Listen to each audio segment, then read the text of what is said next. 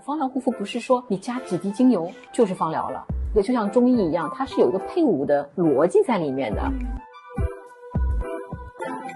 精油呢是八十到三百的尔顿，它直接头皮吸收，差不多使用完以后七到半个小时，你的尿液里面已经能检测到这个精油的成分了。这还是有一点点科学，因为我本来是一个比较唯物的嘛，我就觉得你不要跟我瞎叨叨这些东西。但是现在我觉得我我进步了，就是说就是说打开了。他是很奢侈的，他用茶树精油来拖地板，真的？那我妈是个变态的洁癖。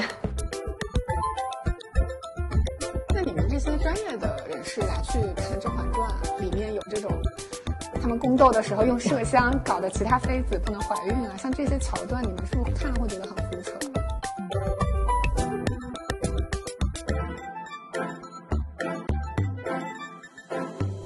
大家好，我是蛋白。生活是 OK，但也可以聊聊。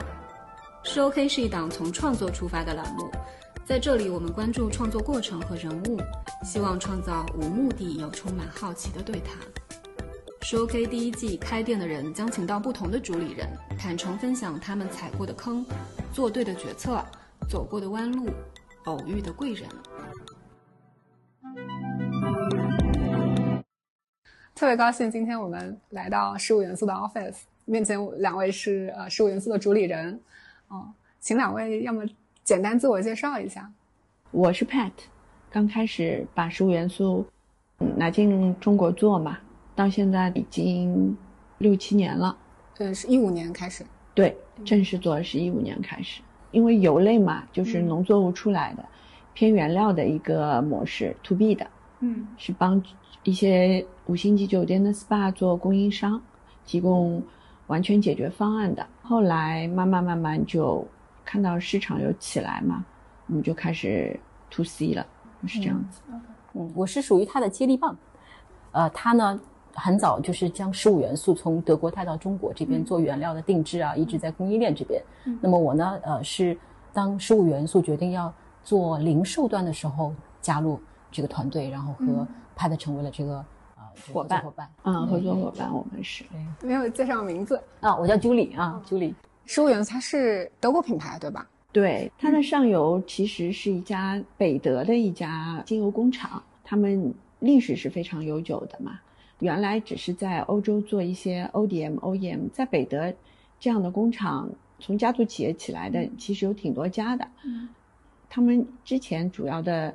业务就是帮一些大牌的那些护肤品啊供原料的，啊，因为德国的精细化工还是在世界上是第一位的嘛，所以他们在世界各地呢有那种精油的一些产地，嗯，然后在产地如果那些农作物收成以后呢，它就当地出加工以后，那就要去到呃汉堡的工厂，对他们做一些成分的分析啊，然后做一些后期的精炼啊这样子，嗯。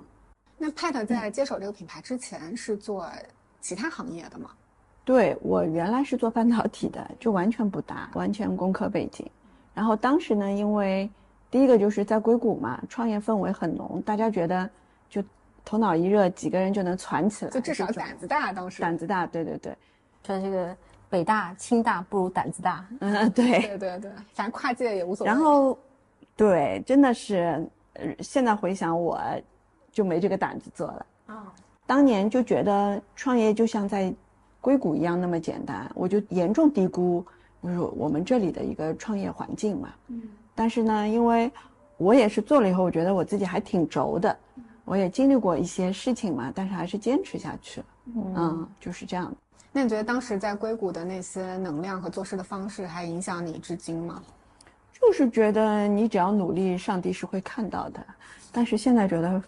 不是这样，现在谁问我要创业了，我就说不要。所以，食物元素是拥抱科技的一个严肃的芳疗品牌。德系芳疗是从医学开始的嘛？嗯，他们认为在自然界有十五种能构成就是最有效涵盖所有功效的十五种植物，嗯有什么薰衣草啦、乳香啦、岩兰草啊，然后还有医学上的有十五种功效。当然，现在这种功效我们这都不能说嘛，嗯，然后就构成了这个广告法嘛十五元素。是因为广告法，嗯，广告法还有中国药监的一些规定，涉医的一些字眼，我们就如果你们没有执照，是不能讲这个事儿。对，因为我们是做护肤品，不是做药品，嗯所以说这些都不能说。嗯，其实包括芳疗的“疗”字，芳疗这两个字在国内都并没有被认可，因为我们国内在这个芳疗领域是没有标准的。对不，像在欧洲，很多做芳疗的人，他本身就是医生，他本身就是生物学家、植物学家，他已经是有，因为欧洲的这个工业萃取啊，他们也走得比较早嘛，所以其实有很完善的一套标准体系。事实上已经是被医学或者一些数据去验证了，因为啊、呃欧洲的科学家他会把比如说一个薰衣草精油，看它的所有的化学成分，它肯定有含一百到两百种的化学成分，然后去研究，哎，哪个哪个酚会对哦你的神经的啊、助眠啊会有效啊等等，其实它是有这样的一些依据。对。芳疗在欧洲是一个成熟的治疗手段，是吧？听上去，它主要治疗哪些病症呢？芳疗就脱胎于那个植物医学嘛，嗯，全称是芳芳香疗法，，芳香它就是 aroma therapy。therapy，OK，aroma 是拉丁语，therapy 是个希腊语，它是一个化妆品科学家提出的。但是其实芳疗这件事儿在欧洲，距今应该有六千年的历史嘛。最早有那个芳香植物的记录是公元前四千年，四千年，嗯。然后呢，是古埃及人就开始芳疗了，因为他们当时呢，我我还特地到那个大英博物馆去看过，就是他们为了存放那个木乃伊嘛，木乃伊不是一层一层那个布裹着吗？它这个布是用乳香和没药浸泡透了才裹木乃伊，因为乳香和没药是防腐方面是特别强，防腐抗菌，然后就储存那个 bodies 嘛这些。乳香是天然防腐剂，对。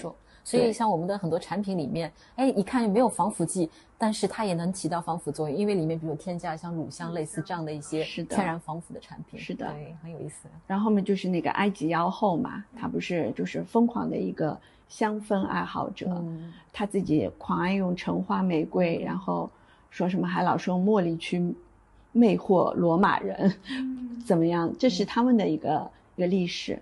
再发展呢，就是古希腊人了。其实他们还看到了精油的一些整个的一种疗愈的功效嘛，所以这个 SPA 其实就来源于古希腊。嗯，西方医学之父，他是一个希腊人，在他的药典里面已经收录了三百多种方疗的方子。嗯，后续嘛就到了罗马帝国，因为罗马帝国比较有钱嘛，然后他就用所有的精油，那些罗马的贵妇用来泡澡啊，嗯干嘛干嘛。开始呢，他们是只是觉得好像味道很好闻，后来呢，他们慢慢就知道，其实精油对一些杀菌啊、镇痛啊，嗯包括一种精神层面的心理治疗也是有效果的嘛。到了十七世纪，不是欧洲有一场大瘟疫嘛？嗯那个时候所有的人工的药物都没有用，那么他们就用大量的迷迭香、杜松、豆蔻、罗勒混合起来，就做那种医院的消毒和病人的一些治疗啊什么的。那么当时他们还有一种就。我今天发给朱莉那个嗯鸟嘴医生，嗯其实那个医生穿的衣衣服就像我们过去三年那个大白穿的衣服，嗯但他为什么叫鸟嘴呢？他在他的鼻子这里弄了个尖尖，这个尖尖里面就放了很多那个迷迭香遮、面罩嗯茶树这种油，因为医生是更加需要防护的嘛，所以有这有这种记载嘛。后来嘛，就是在一七几几年，他们就发现了茶树精油的一个消毒啊，是吧？经常是祛痘的茶树精油一开始是他们在军队用的，就是伤口的消毒嗯啊，就这样它。其实不是祛痘，它只是去消炎，对会让你的这个，因为你这长痘里面就肯定有炎症嘛，皮肤炎症嘛，所以你快速的让它去消炎症，就是慢慢会退下去。嗯，对的，那我再来个小白提问哈，嗯就是刚刚聊到呃芳香疗法，我们再来科普一下，芳香疗法听上去就是用精油去治疗的这样一个过程，是吗？嗯那精油的来源就是大量的植物做萃取，是吗？对，植物萃取。它是需要，比比如说我现在拿一片叶子，它可能里面有非常微量的含量，它是有那个药药效的，是吗？有功效的，有功效的它的。需要用大量的植物。大量的植物，然后用一些蒸馏法、压榨法，像果皮类的橙啊、柠檬啊、佛手柑啊，就是压榨法。然后还有一些溶剂的萃取，对各种不同的部位、不同的植物，它有不同的萃取方法。但是因为呢，其实就像中国，我们草药我们是煎的，你第一道、第二道是有煎服的嘛。那么在欧洲呢，因为他们原来那个阿拉伯人是很会科学研究的嘛，他就做出了一整套蒸馏的器具。然后因为欧洲的工业革命一直很领先，他就不停的精进，把这个器具然后更加先进，嗯然后扩大到很多的大型的工厂的那些工具。所以呢，在芳疗方面，我们还是一视同源，我们是喝汤药，嗯，然后他们呢就是提炼那种精纯的精油，是这样。你说的对，喝汤药是什么意思？我们中医不是你有什么问症了什么病？对中药，我们还是用汤药来取这个功效嘛。因为汤药你要喝很多下去，嗯对吧？然后他们呢是萃取那个植物的精华，就是那种精油。啊，就是它那个是纯的精油，精油我们这边是已经是稀释过的，对你再怎么样汤要浓，你是也也比不上它是那种用提纯技术出来的一个精华嘛。嗯嗯，那那个纯精油其实是不能直接作用在皮肤上的，是吗？就它的浓度太高会灼伤。纯精油基本是不能，除了茶树和薰衣草，在治疗的时候是可以接触皮肤。也就是这个呢，我要提一嘴，就是很多客人说，呃，一谈到精油就很害怕，说啊，孕妇能不能用啊？啊，我滴上去了，怎么怎么办啊？其实没有那么可怕，就是我们说的不能够直接呃去滴到皮肤上去使用，是不能够大剂量的去使用。那你像多数的这种精油，你真的滴上去了也没有什么问题，哪怕是什么。呃，檀香啊、嗯檀香玫瑰玫瑰啊都没有问题，都没有什么问题只是说你大剂量的去长期的去对皮肤就这这么刺激的话，因为活性太强了，可能就会有一定的这个危险。嗯，所以十五元素是一个以精油为核心的个护品牌，啊，对护理品牌，就是你们也不对对调香，也不去做那些比较，就还是功效型的这种。对的，对的，从护肤到香氛到身体啊、身体的这个个护。那现在品牌的定位呢，就是在德国跟在中国是一样的吗？还是你们在这边做了一些不一样的一些尝试？中国的市场跟欧洲还是很不一样的，嗯，所以基本上我们都是比较针对这里的市场的，市场对对的。嗯，产品的研发现在是在还是在德国做？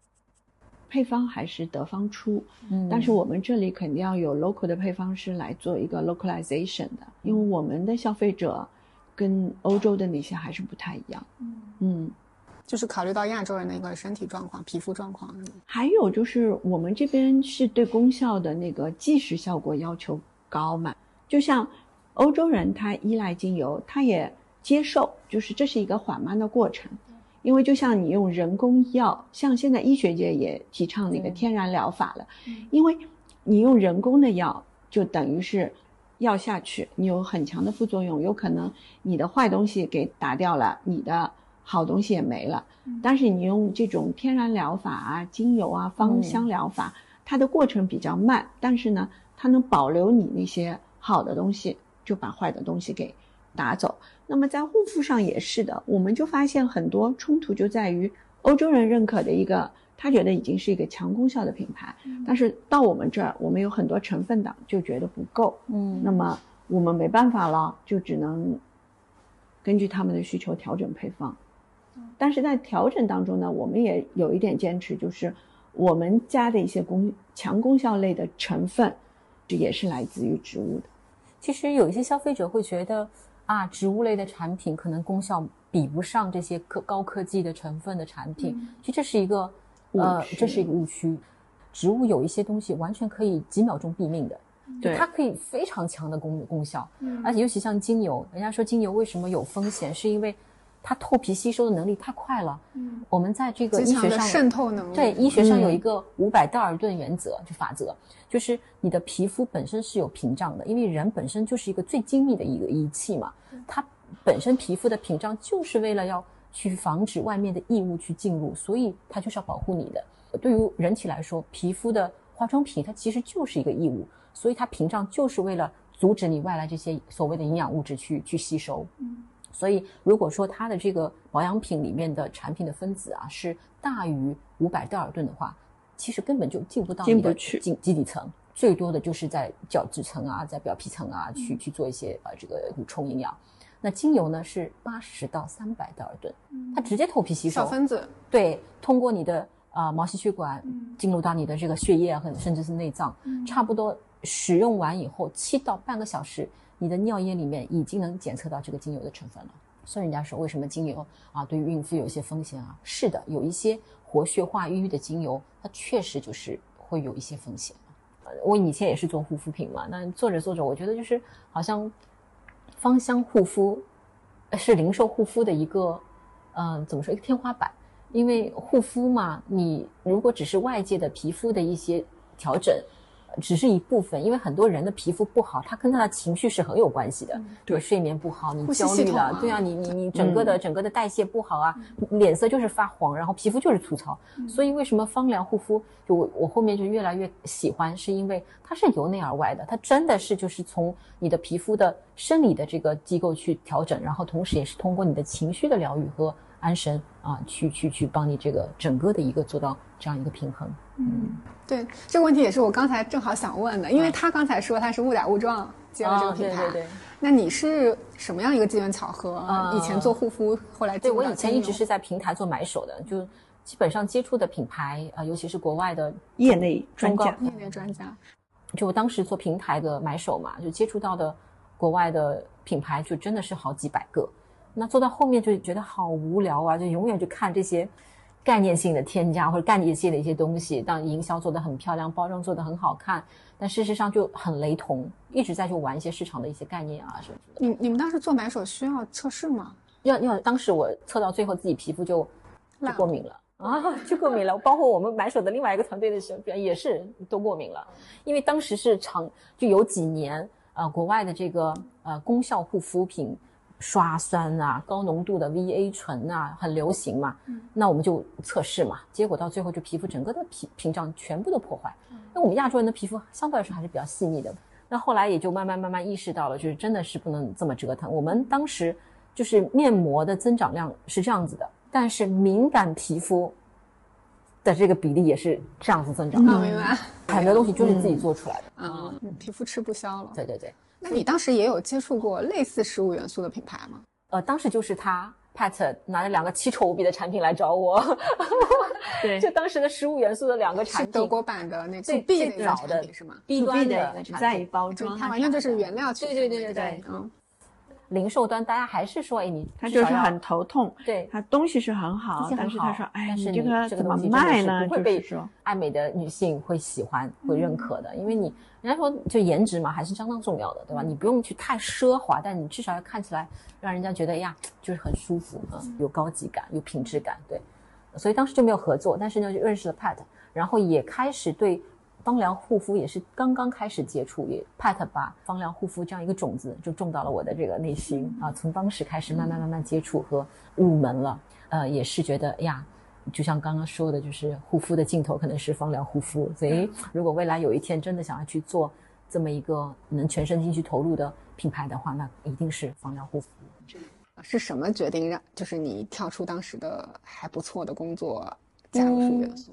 一直有一个蠢蠢欲动的心，想要做自己的这个品牌，那就机缘巧合嘛，认识他，呃，他呢，好人也不错。啊，对对对，呃，我觉得人是最重要的。先是选择了合伙人，因为当时就是就很多的芳疗啊，就不是特别的呃有标准化嘛，所以大家会什么呃会跟一些神学的东西啊，什么脉轮呐、都结合整得很玄学是就吧很玄学，所以我当时是很抵制的。但是认识他以后，甚至认识我们另外一个 partner。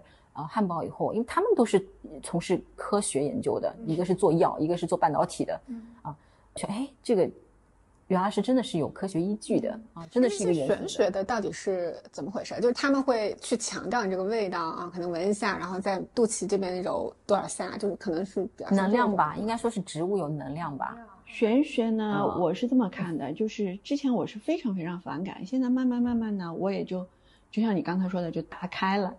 它是因为味道嘛，它从精神心理层面上是对人是有效果的。嗯比如说，你想现在很多医学上，就我之前碰到过我们一个原料供应商一个老伯伯，他就跟我说了，就是好莱坞那个明星叫 Judy Foster 哦哦啊，Judy Foster 他就是他的一个客人是为啥？就是在国外芳疗和心理治疗是同等的，嗯他就会定期去他那里。就是其实 Julie 刚才也提到，就闻一个味道，他先去跟你讲，他最最近怎么怎么样，他就给他调味的，然后他就躺在那里闻嗅，然后有可能他就大哭一场，嗯这个治疗就结束了。这是我认为的。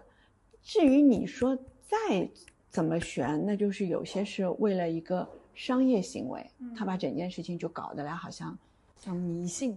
就是我也知道一些牌子，比如说 A 打头的一些牌子啊，就他们开了很多家店的那些，他们跟你们是有相似之处吗？他们的客群更年轻，会更去买他们的一些洗护类的产品啊、家居类的东西啊，它更加是一个 lifestyle 的一个品牌。嗯啊，所以它的里面的产品偏生活方式一点对分呃更偏生活方式，所以更注重比如气味是不是愉悦啦等等，它不会去太关注说哎产品里面的这些配方是不是对皮肤有有好。就不是功效的，更多是买一个我喜欢。对我喜欢，嗯我觉得这个味道很好。啊那么从刚刚说的配方角度，其实我们是芳疗护肤。芳疗护肤不是说你加几滴精油就是芳疗了，因为它是一个就像中医一样，它是有一个配伍的逻辑在里面的。嗯 A 加 B 加 C 加 D 怎么个就是搭配量剂量怎么样？它是有一个逻辑的，它不是说哎我加今天加一滴这个玫瑰精油，它就是一个芳疗护肤，不不是这么简单的。那你们如果有 DIY 的话，也是有专业的配方师啊，对对对，辅导的，嗯对吧？对的，有机会到我们店铺的话，我们有基础的配方呃一些推荐，因为在店铺里面，其实大部分的消费者他的对于自己的需求也无非是这些啊，我美白呀，我要抗老啊，嗯我睡不着觉呀，啊，我我我要安神啊，我要招桃花呀，开玩笑哈，对我要有的，我要发财呀疗，愈的感觉是吗？你就有一些呢，可能就形而上的了，对吧？这种这种也没有被科学验证过，但不，这还是有一点点科学成有一分的，点科学的就是啊因为我本来是一个比较唯物的嘛，嗯，我就觉得你不要跟我瞎叨叨这些东西。但是现在我觉得我我我进步了，就是说就是说 对，开了有些是科学验证，但是科学是不断不断前进的，对吧？你目前你如果今天有一些东西还没有被验证，但是它存在，它是跟事实。我就觉得我会接受，以前我是全部不接受的。对，刚开始接触的时候，也是觉得哎，神神叨叨的这个东西不是很科学。但后来一步一步的，当我去接触它的时候，就你入门了，入则信了。嗯啊、比如说很多客人看到这么多的精油的时候，没有办法去选择，但我们经常会跟客人去说，哎，其实很有意思的，植物跟人，它都是大自然的生物，所以很多东西都是一一对应共通的。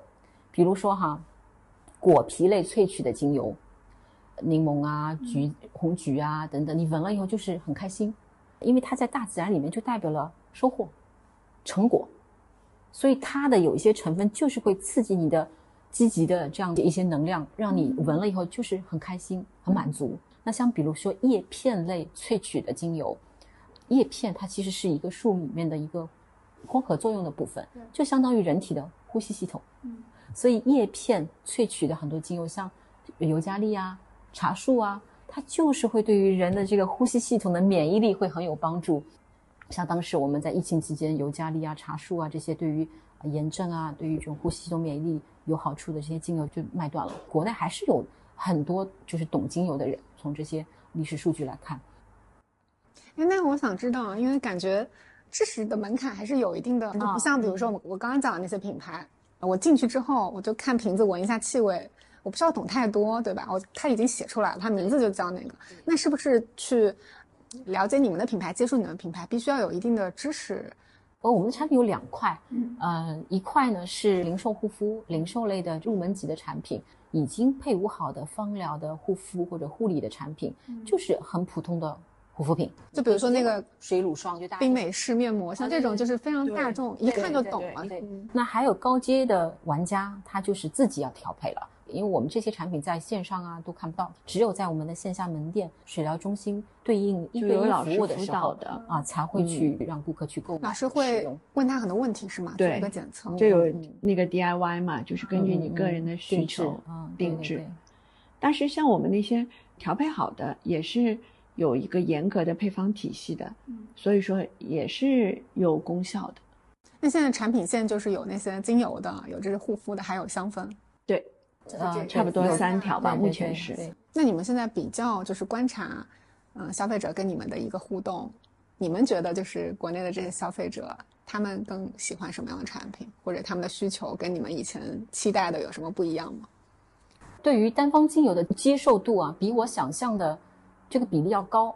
啊、原来我们期待说护肤品可能会在这家呃，比如线下这家店铺里面占到可能百分之七十以上的销售比例，但事实上单方精油远远超出了我们的预期。呃有些客人他是有一定的基础，他一进来他直接会拿岩兰草。就岩兰草，其实大家就是知道，就基本上有一定基础的人才会去买，因为很多人都不太熟悉嘛。刚刚开始去使用单方精油的人，最多是拿个柠檬来扩个香啊。啊。岩兰草呢，它的味道你单闻呢不是那么的可人，但是你看在很多的那种大牌香水里面，它都会有岩兰草，它会定香做后调，而且它这个味道跟一些花香类或者木香类的在一起就会非常高级。嗯，就是那种。嗯。然后岩兰草还有就是镇定的效果，你可以助眠啊，对这种就回去要配合一些手法自己去按摩，还其实我加到化妆品里面？对你单方的岩兰草，你肯定是要调配的来用的嘛。精油的使用方法一聊可能要聊两个小时。哎，对是的，丰富了。对对对对，我我现在跟着他们，呃，学了两年，也只是学到了一个小皮毛而已。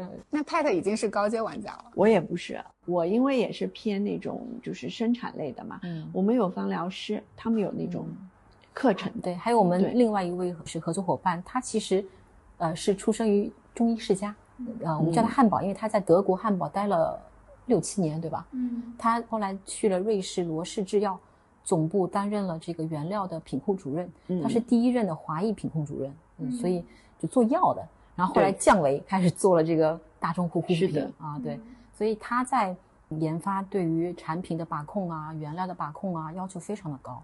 我们因为营销团队经常会提需求嘛，说哎我们需要什么样的款产品，大概成本在多少，经常就被他一棍子打回来。哇塞，对，哇塞，他说你是要用既要又要是吗？对，既要要又要你要用白菜的价格让我去做白粉的品质，那不可能，一个，对对对，他就说，因为同样一个什么提取物，说玫瑰提取物跟玫瑰提取物差别太大了。那我们用到的很多的原料都是欧洲有绿色认证啊、有机认证啊等等，意味着产品的本身它就很纯净，它没有杂质，啊很安全。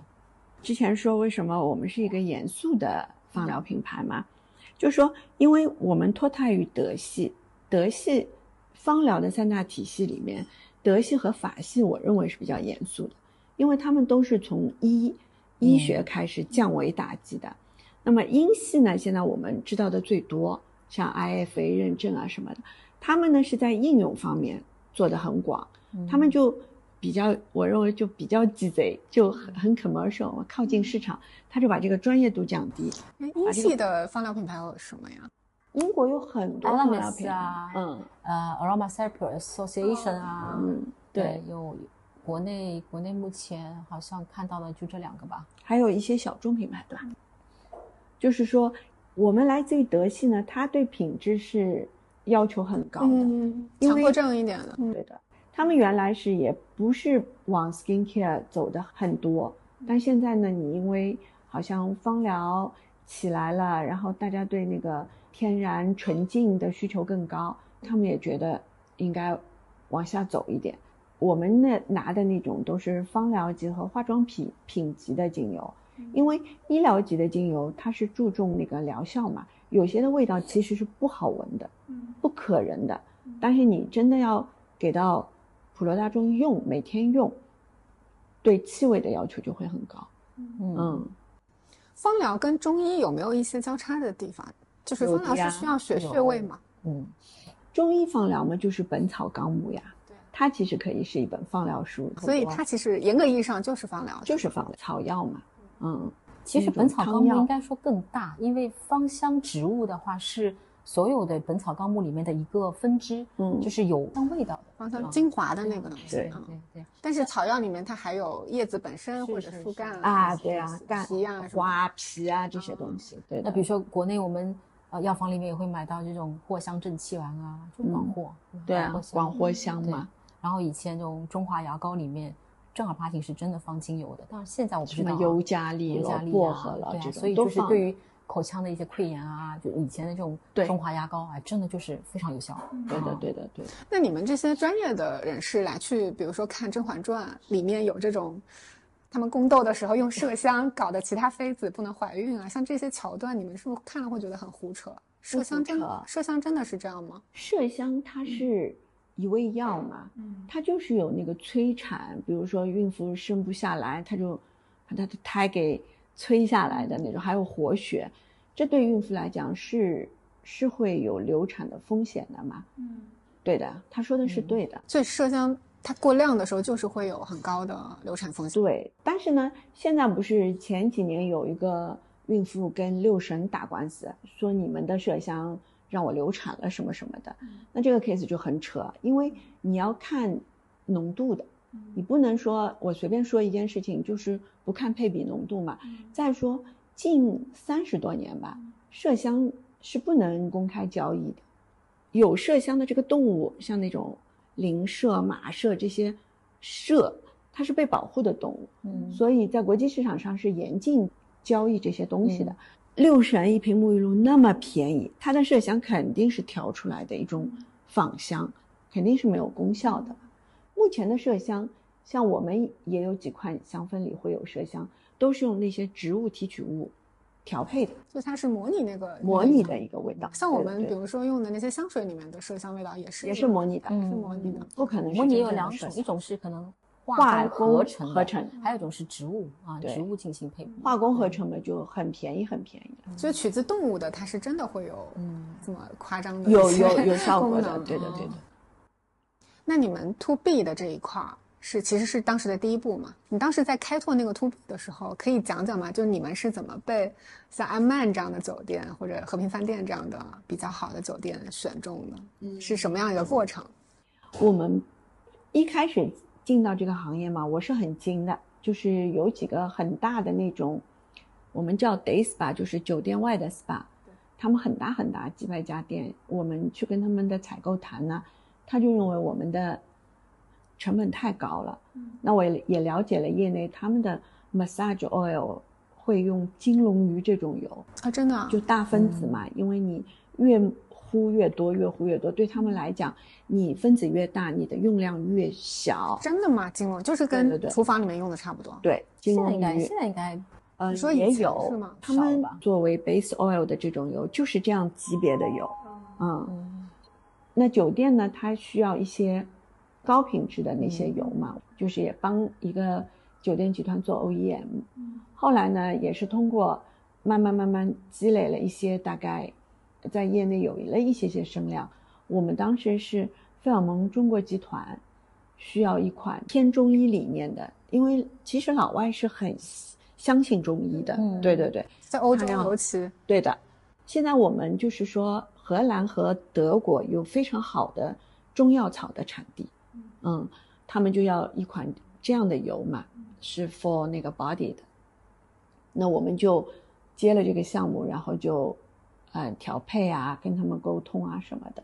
后来当时他们是，他们的总部在迪拜嘛，就拿了大概六个品牌的油进行盲选，的结果就是是通过嗅闻吗？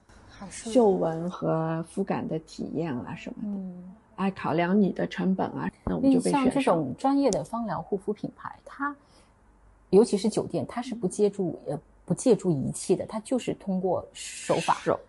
所以对于产品的功效要求就特别高，一千多块钱的一个一个疗程，在一个小时做之前跟一个小时做之后要看到明显的效果，嗯所以它不可能就这个产品是不好，一定要选择就功效能力、专业性非常强的品牌，对而且大家旅行的时候真的是想放松的。对对对，因为你放松了以后，其实你会愉悦度高，愉悦度高的人，就是有一点点百毒不侵。其实你如果忧郁啊、焦虑啊，很容易打击到你的免疫系统，你就会容易得病嘛。嗯所以在西方，他们为什么对 SPA 就非常普遍？嗯他们就是很相信这个。嗯你要把自我的那个治愈能力给激发出来，嗯他们也觉得这才是健康的。嗯嗯，还有说到就是 SPA 不是讲求无感吗？其中有一个嗅，其实就最近几年嘛，很多的科学研究就证明，就是嗅觉是在其他四个那个感觉就不一样，因为合成嗅觉的这个系统，它跟你的大脑有一个周边系统靠得很近，这个周边系统是控制情绪的。嗯所以说，他们就说香气对人的情绪是有很大的一个作用力的。嗯而且嗅觉它不像视觉、听觉可以关上，对就是没有没有办法把鼻子堵上，没有办法你会呼呼吸了。对嗯，就眼睛可以不看，记忆也是最强的，因为你闻到味道，你会说：“哎呦，妈妈的味道，什么的味道？”嗯这种，对嗯，这一点也挺有意思的，就是和平饭店呃那个费尔蒙集团就跟 Pat 当时他们研发开发了这么一套气木水火土，其实是金木气木水火土金木水火土，但是金当时气改成了气啊，正好对应了人的这个五脏。因为他们在每个城市有一个自己的像旗舰店一样的，啊因为气就是落在了他们费尔蒙北京帝王之气，明白你。知道吧？就有一些啊有一些的本土化的然后呃气呢又是对应人的这个整个的呼吸系统、和呼吸系统肺啊、肩颈酸痛啊，因为你呼吸紧张的，为什么很很多人就会肩颈酸痛啊？这里是扛压力最多的一个地方。对，当你的就很紧张的时候，你的肩呼吸？对你的呼吸从来没有放松过，我永远都是耸着的感觉。对啊，会看得出来吗？还是大家都会这样？就看手机看？现在很多人是这样的啊，嗯，就你要比较紧张的时候，你的呼吸啊，歌都会比较急促、不自然，比较紧张。对的，那么就是你的肩颈开始出问题了。其实你觉得还姿势也也还好啊，对吧？我也做的挺端正的呀，但是就最后就是紧张了一天以后就是会酸痛。你你站时间长就脖子会短啊，然后什么富贵包就就往前出来了。倾嘛。对对的，这都是身体不健康的一个表现。对，嗯，然后像呃土土，我是很喜欢的，因为我是我也很喜欢土，啊，我也很嗯对土是对应什么味道？下焦，然后土又是对应他们费尔蒙集团的南京的那家酒店，因为南京是六朝古都嘛，所以有很多古建筑。对，对他是这么说。然后那个气呢，产品的 pattern 上面还是一个长城，然后水是上海，水又是对应这个肾肾脏肾脏就是费尔蒙集团它啊，对对应中国的五个城市，对对然后研发了五款油，是吧？对的这个对的意思啊。其实做 to B 的工作也挺好玩的，是不是？就可以研发很多产品，但是你不用直接的去做那么多琐碎的对我比较喜。欢这个，对。嗯 to B 呢，你一开始前期是挺难的，不过 to C 也很难。我看你不同的也很辛苦啊。to B 就是前期慢，嗯但是一旦合作上了呢，就会比较轻松，你就 repeating 就好了，你不要出出现什么问题前题。期就是需要跑是吧？需要去维系关系。需要跑，然后沟通，然后嘛打样，不停的修改，然后客户有时候还会撂撂脸子啊什么的，还要参与评选之类的。参与评选，然后、对，但是也会有很多成就感。当客人就对你，对吧？就是嗯开张的时候邀请你的时候，然后整个对于疗程啊、产品的反馈都非常好的时候，你会觉得啊，非我莫属。呃之前他们法尔蒙就有两个 case，就是有一次就奥巴马住在和平饭店，他下来就做了一个 massage，是用了无形的木嘛，因为木是 for 肝的嘛，男士如果喝酒伤肝啊什么熬夜，他就做了个木，他就觉得很舒服。第二天他下来又又要求做，他们的那个理疗师就很专业嘛，就说你昨天刚刚做过，你今天要不就别做了，因为这个你天天做其实也没必要。就是你的 SPA 你可以一个礼拜做个两两到次三次，结果他因为说当天晚上要飞嘛，旅旅途很累，他说你还是帮我做一个吧。嗯，对，然后这个是不能太频繁的去做，原因什么东是什么？西什么东西过量都不好啊，因为你有功效的东西，你你在你的那个体内循环，你也需要时间的呀。嗯它起效果，它排泄出去，它也有一段时间的嘛，你就不用对，尤其是强功效的嗯东西，它对你身体就适量的时候还好，过量的时候都是一种负担。对啊。嗯，那如果我做完，我比如说我去洗澡或者擦掉呢，其实是没有太大帮助，已？经吸收了，它已经吸收了，嗯但是呢，他会通常会跟你说，你有可能做完这个疗程，你五六个小时以后再洗澡啊或者怎样，让他尽可能多保留一下。那后来是什么契机？就是因为朱莉的加入，你们决定开始 to C 的尝试。对他其实他是一个很有趣的人，就是他对新产品是有很强的极一大的激情。哎，有激情，还有他有兴趣，然后他学习能力又很强。那那个时候我们俩是没有办法合作嘛，这款产品。但是他有时候很好玩，他会经常叫我去喝个咖啡。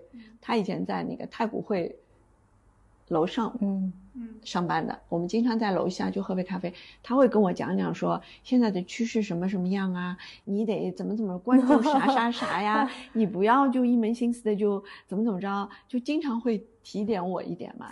因为我做买手，当时接触了很多国外这种中高端的品牌，那卖的也很贵。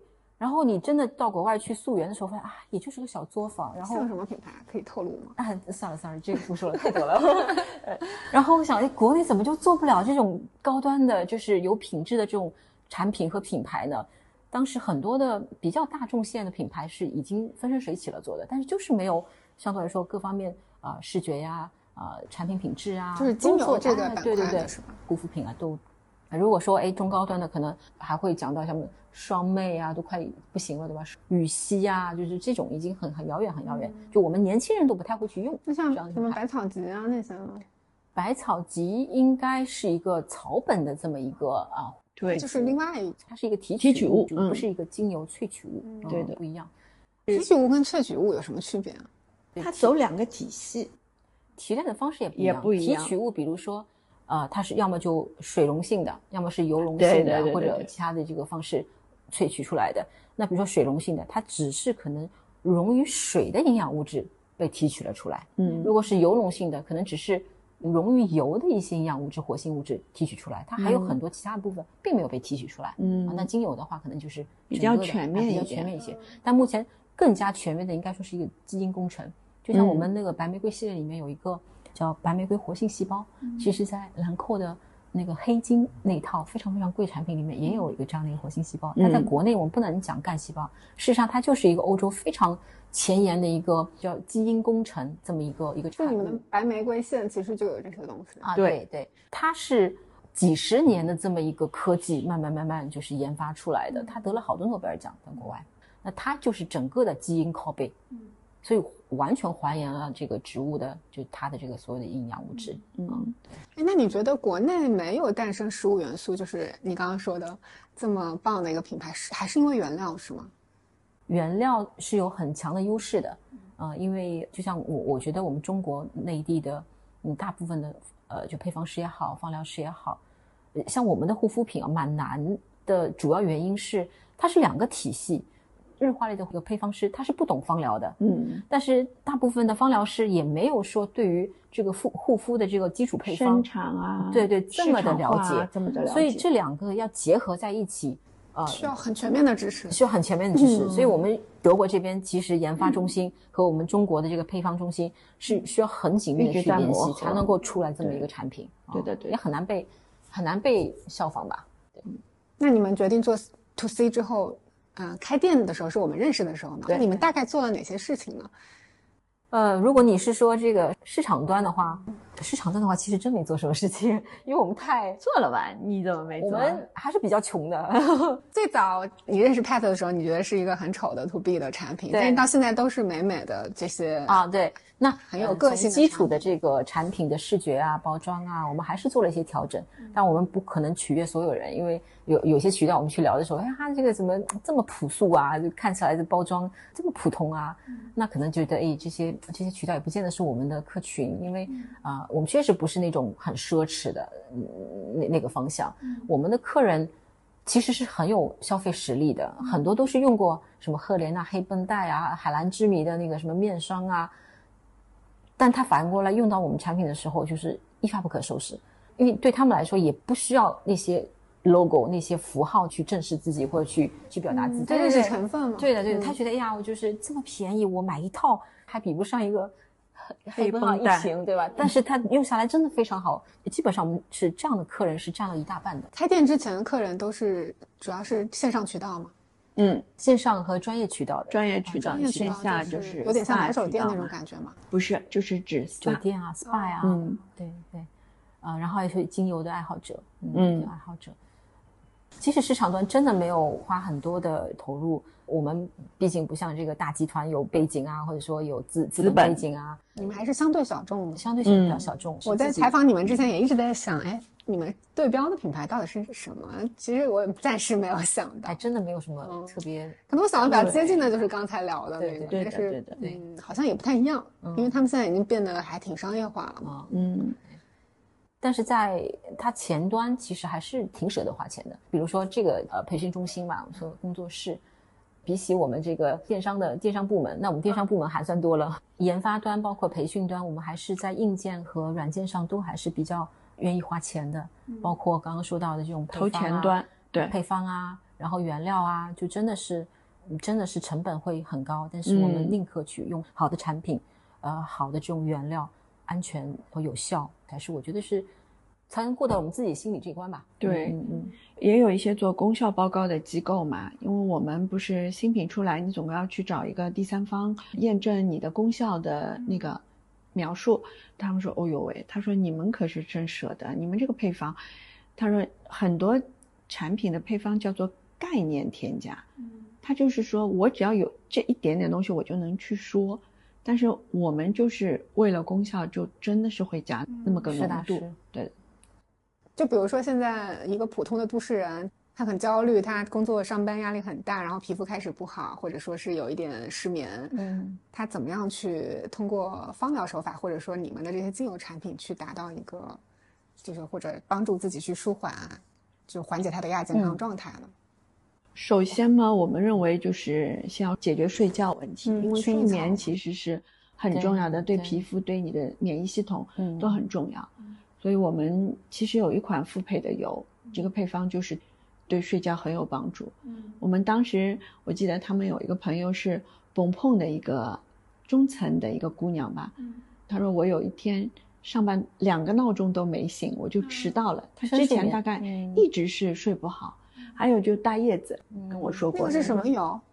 嗯，它是一个复配的，嗯叫 Sweet Dream，就是啊帮你睡觉的，里面有什么玫瑰天竺葵、马玉兰、薰衣草，这些都是让你能够平是需要。这样抹在太阳穴吗？床头最简单的，你就枕头啊或者被子的头头上你滴几滴，就能睡觉或者。是或者说扩香，你啊，扩香你自己有什么扩香扩香石也可以，机器也可以对，都可以。就是在卧室晚上的时候，你有一点味道就能帮助睡眠。嗯等你睡好了，你各种都调好了，我觉得你就再开始用一些帮助皮肤的一种好的护肤产品，应该就是会有效果的。就一切都是用从睡眠开始。我觉得是对的。嗯，对，如果有定期的这种做 SPA 的这个习惯的话，嗯非常好。对，嗯，我特别喜欢，对啊，像我们有一个就和平饭店的一个丽丽，对吧？她给一个客人做完一个 SPA 以后，这客人痛哭，整个好像就身体就通了一样，然后就整个就发发出来了。嗯，因为你积压在内部的话，就是到里面去了嘛。嗯只有散发出来，你才会就是有一个重建，才会有健康嘛。味道真的是蛮重要的。嗯，但是精油的香气跟我们一般的香水其实还不一样。精油的香气呢是一个有疗效的香气，它是植物类的这个有其实。精油嗯就是一个蛮复杂的东西，嗯它是有几百种天然的一些化学的那些分子啦。嗯，但是如果说是呃化学合成的香水，那它里面可能只是很单一的一些对模仿它的味道，但是里面的对一些化学分子就没有了。香水这一块你们暂时就不碰了，对吧？呃，我们有很多客人来问你们什么时候出香水，那很难，因为如果是香又是另外一个专业纯粹的这个精油的香水，那天价了，嗯，就卖上去要天价了，而且它的留香时间其实并不长。对的，天然的东西都不会那么、那么长时间的嗯留着的嘛。哎，但是像有些单方精油，现在我已经养成习惯了，我基本上就当自己个人香水了。啊，你今天是橙花哦，是吗？今天是橙花，嗯嗯，我们来聊一下芳疗的应用吧。精油怎么调整身体能量的？它到底是个什么样的过程？对，有没有一些比较好玩的具体的事例？对我有，这也就是这个帮助我就是相信芳疗了嘛。橙花是我很喜欢的一款单方，那说到这个呢，我有一个很好的闺蜜，她是四大里面做的，就平时就非常冷静、非常厉害的一个姑娘。后来呢，她有大概大半年没跟我联系嘛，然后突然就告诉我离婚了。离婚了，我就很惊讶，因为之前跟她聊，她还计划着要跟她老公去趟欧洲干嘛干嘛的，结果我就跟她出来吃了个饭，她就。我还在那拍桌子，我说啊，这个人怎么这样，什么什么？他就很冷静，他说，嗯，他说，那怎么了？过不下去了嘛，就分了呗。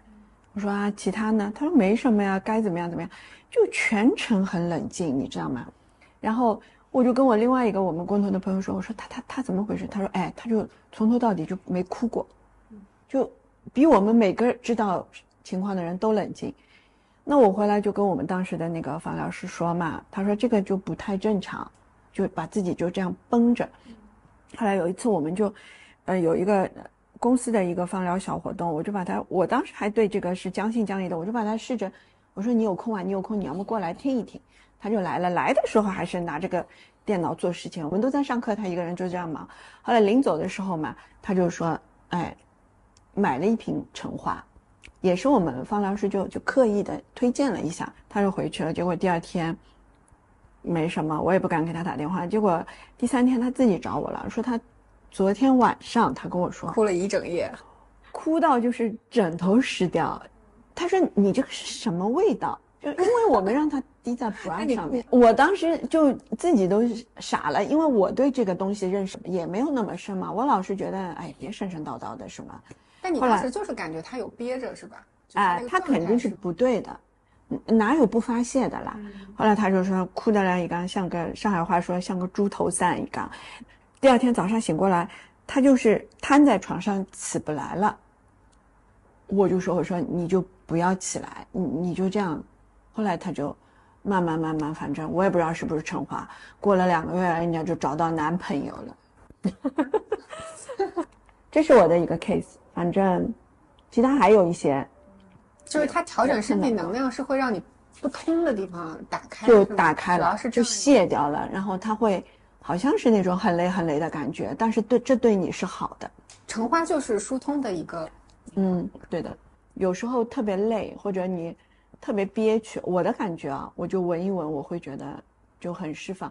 因为当时没有助理的时候，我是要面对一些终端的渠道的，嗯，还有呢就是一些媒体。什么东西都是我，我又不擅长跟这些打交道嘛。其实我现在帮你挡枪了，对吗？不，我很谢谢你。他就 take 了我最弱的那个部分。是因为你对媒体讲话就太直，是吗？其实研发端、供应链端，他们看待问题的方式方法跟我们市场端确实是不一样的，所以我们经常内部也会有一些争执啊。对。现在我刚刚说到市场这么卷啊，你要参加活动啊，啊有佣金啊，什么坑位啊，嗯，那你要求肯定要说，哎，什么样的产品成本要控制啊，反正没有一次是满足我们的这个 要求的。对，我们只能说，哎，那我们可能不能像呃其他的这种品牌一样去强推用投放啊这种方式，我们只能够通过自己的产品口碑一点一点的沉淀和呃这个积累用户。我们的我走得很慢，但是挺扎实的啊，我们的客人。呃，一旦使用过以后，复购率也非常高，所以这种反而是我们现在就是比较幸运的一点。如果我们当时也是这个高歌猛进，然后哇投放很多的钱啊，怎么怎么样，可能现在早就已经死了。嗯，对，品牌在线上是不是还营销还是挺难的？有这些流量啊、坑位啊，太多玩法了。对对对，还是线上嘛。呃，前几年对于这个流量的这个红利，大家都觉得呀。这个好像生意很好做，但是这两年一旦冷静下来以后，市场归位到原来的这个本质以后，已经再也没有这样的一些有红利可以去蹭了嘛？那你就归回到本身的这个你的产品力、品牌本身的品牌力啊，去修内内功嘛？嗯。我今天早上起来的时候，小红书还给我推了一条 po 文啊，他说啊，你们有没有注意到现在的那些大网红都开始开实体店了？这是为什么？然后下面的留言就是说，可能现在发现线上开店越来越贵了，然后线下大家越来越想出去了，就是重新看重实体店的一个价值。对，对的。嗯，你们现在又做线上又做线下，你觉得在在策略上，实体上实体店我们。你一定需要，尤其像芳疗护肤类的这种体产品，就很讲体验体验感体验。非常对，非常关键需。要闻到吗？对啊，有这种对情绪、对这种气味比较敏感的这种产品，你必须要闻到它，你才能知道好跟不好不。需要多的语言，是啊，不需要多的语言。我们是客人说，哇，你为什么这么贵？人家就是茶树九十多块钱，为什凭什么你是两百多？然后先问啊，你先试试，然后后来就，嗯，给我拿一瓶吧，就是这种，嗯。因为你在线上，你就要把文案写的非常的高级，对一定得看上去是植物的感觉。其实要做的东西真的很多，对对，但是线上不一定 get 对，到。所以我们线上买到的东西也比较有限啊、一些入门级的产品吧，嗯，还有就是一些对你很有效的词语，线上是不能体现的，嗯所以你就基本上看图说话了，那就是、嗯就很难。那像直播的那些呃主播，他们在讲的时候，文案也是要 follow 你们的一个标准，对吧？就怎么去措辞。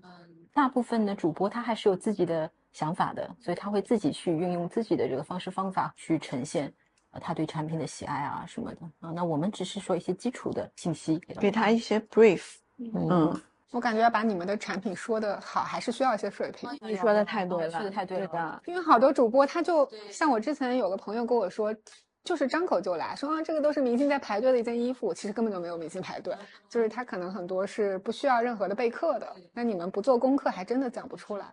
嗯，我之前接触过有些主播自己爱用，但是后来他是退了，他不说，因为他说他不会说，嗯说不来这些东西。所以确实我们还是自己通过口碑啊去传递和去呃吸引着有缘人的方式，现在是比较多一些。嗯，刚才你有提到下一步的计划是开一间重体验的 SPA 馆，是吗？嗯，对，我们想要有自己的水疗中心，因为目前为止都是服务于啊、我们 to B 的这个呃客户，嗯。像酒店呀、像水疗中心呀，啊、都是都是别人的品牌嘛，嗯人家不知道，哎，你食物元素其实是在这块是很专业，你是给这些专业的水疗中心做培训的人，啊、我觉得有要发挥我们的优势嘛，你们有对应的这个手法派系吗？就比如说泰式按摩，是不是就不太用你们的油？对我们通常还是那种西方的按摩手法，嗯，就不走泰式，也跟中式有一点点区别的。中式不需要油吧？好像很多是。中式也有那种叫油压，嗯也有的。有有，他们会认准那个脉络，然后就穴位手法比较重嘛。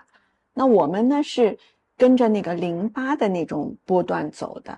人的淋巴里面有淋巴液，它有一种理论就是排毒，就把淋巴液按到一个出口这儿，嗯它能够就是释放出去。嗯然后精油呢是加速这个过程的效果。嗯，然后其实按摩的按摩师也很重要，哦，它的能量很重要它能量很重要，它的能量是非常重要本身就是很湿寒的，手冰冰冷的，也会影响到你。大家在这块好像越来越有需求，后后疫情时代，嗯。每个星期如果我不去自己做一个水疗，感觉自己就少了点什么，就就是充电。像 Miranda，啊她不是是我们的一个客人啊，嗯。她自己呢以前是 Amazon 中国的 marketing，就工作压力很大，然后她就很焦虑，呃，孩子啊什么一堆事儿，她这次就去了一趟英国嘛，那天落地就跟我们玉环就波总打电话了，说我现在就要过来，就这样的，就是人就非常渴嗯望要有这种两个小时左右的有时候觉得按摩是跟神医一样，对，真的很需要。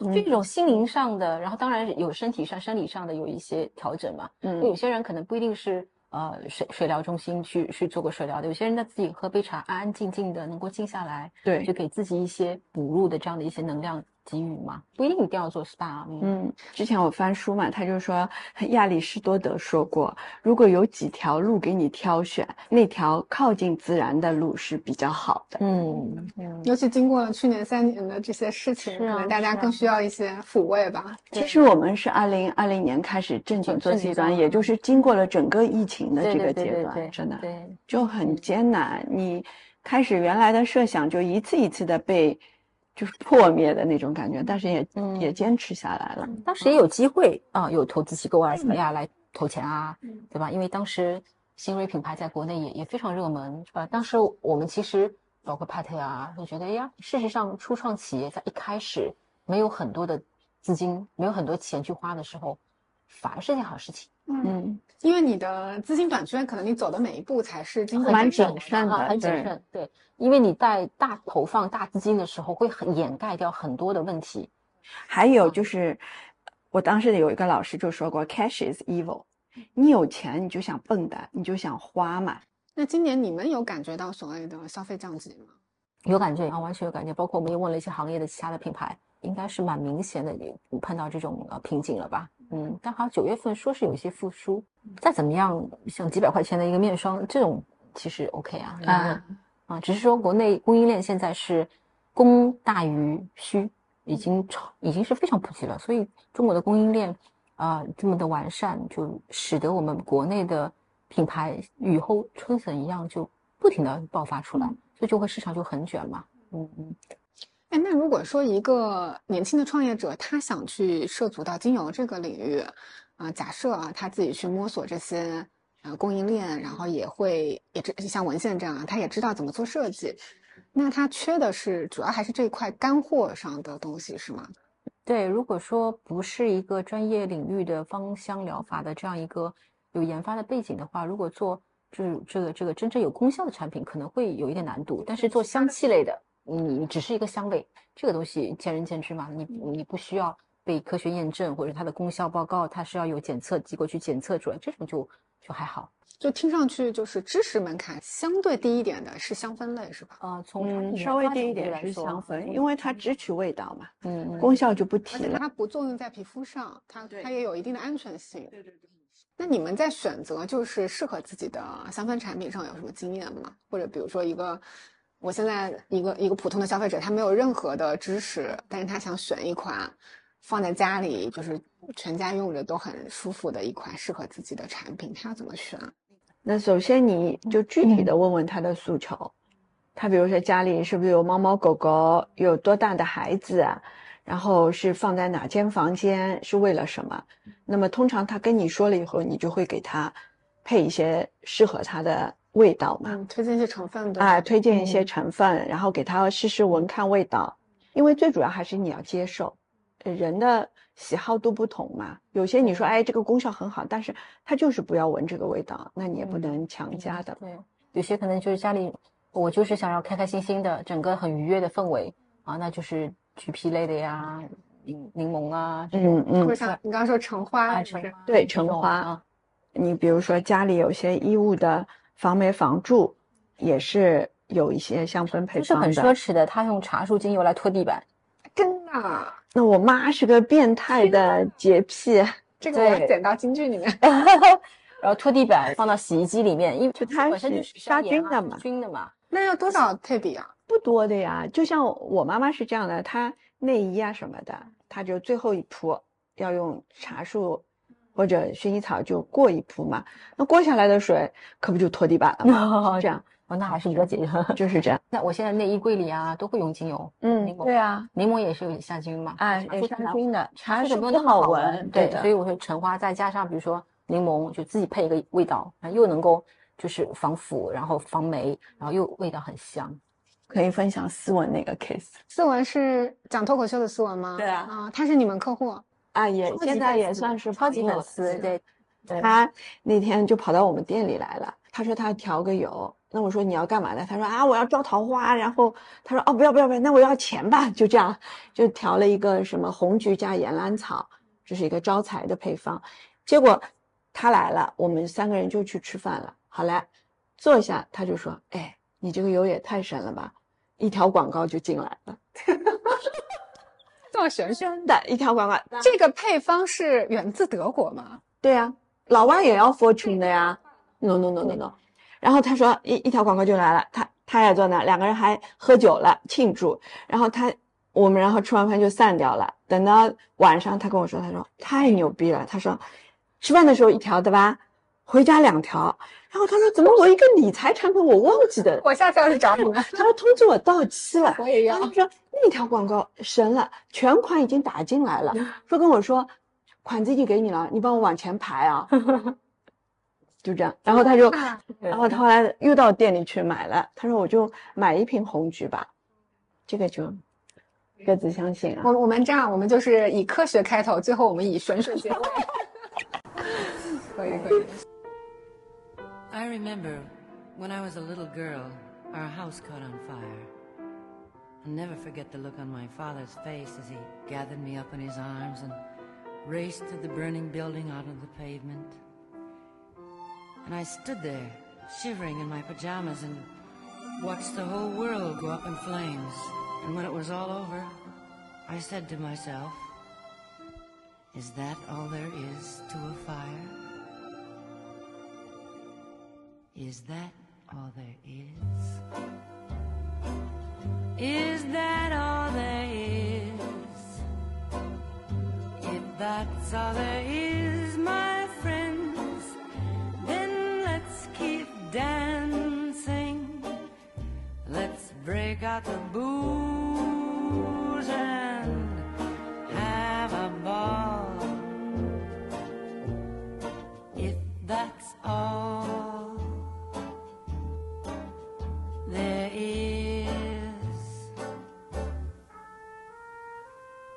When I was 12 years old, my daddy took me to the circus, the greatest show on earth. There were clowns and elephants and dancing bears, and a beautiful lady in pink tights flew high above our heads.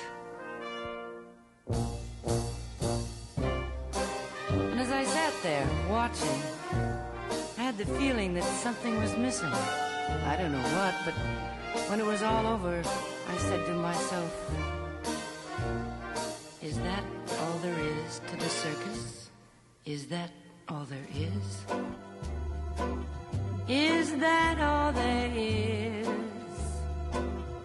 If that's all there is, my friends, then let's keep dancing. Let's break out the booze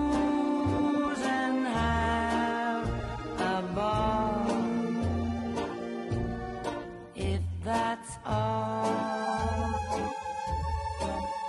there is. And then I fell in love with the most wonderful boy in the world.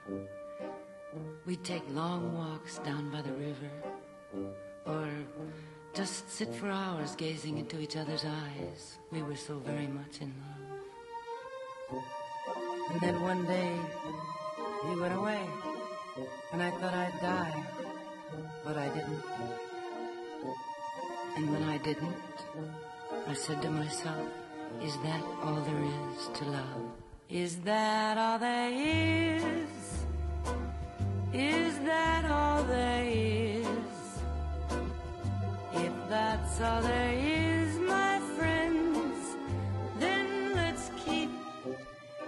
know what you must be saying to yourselves.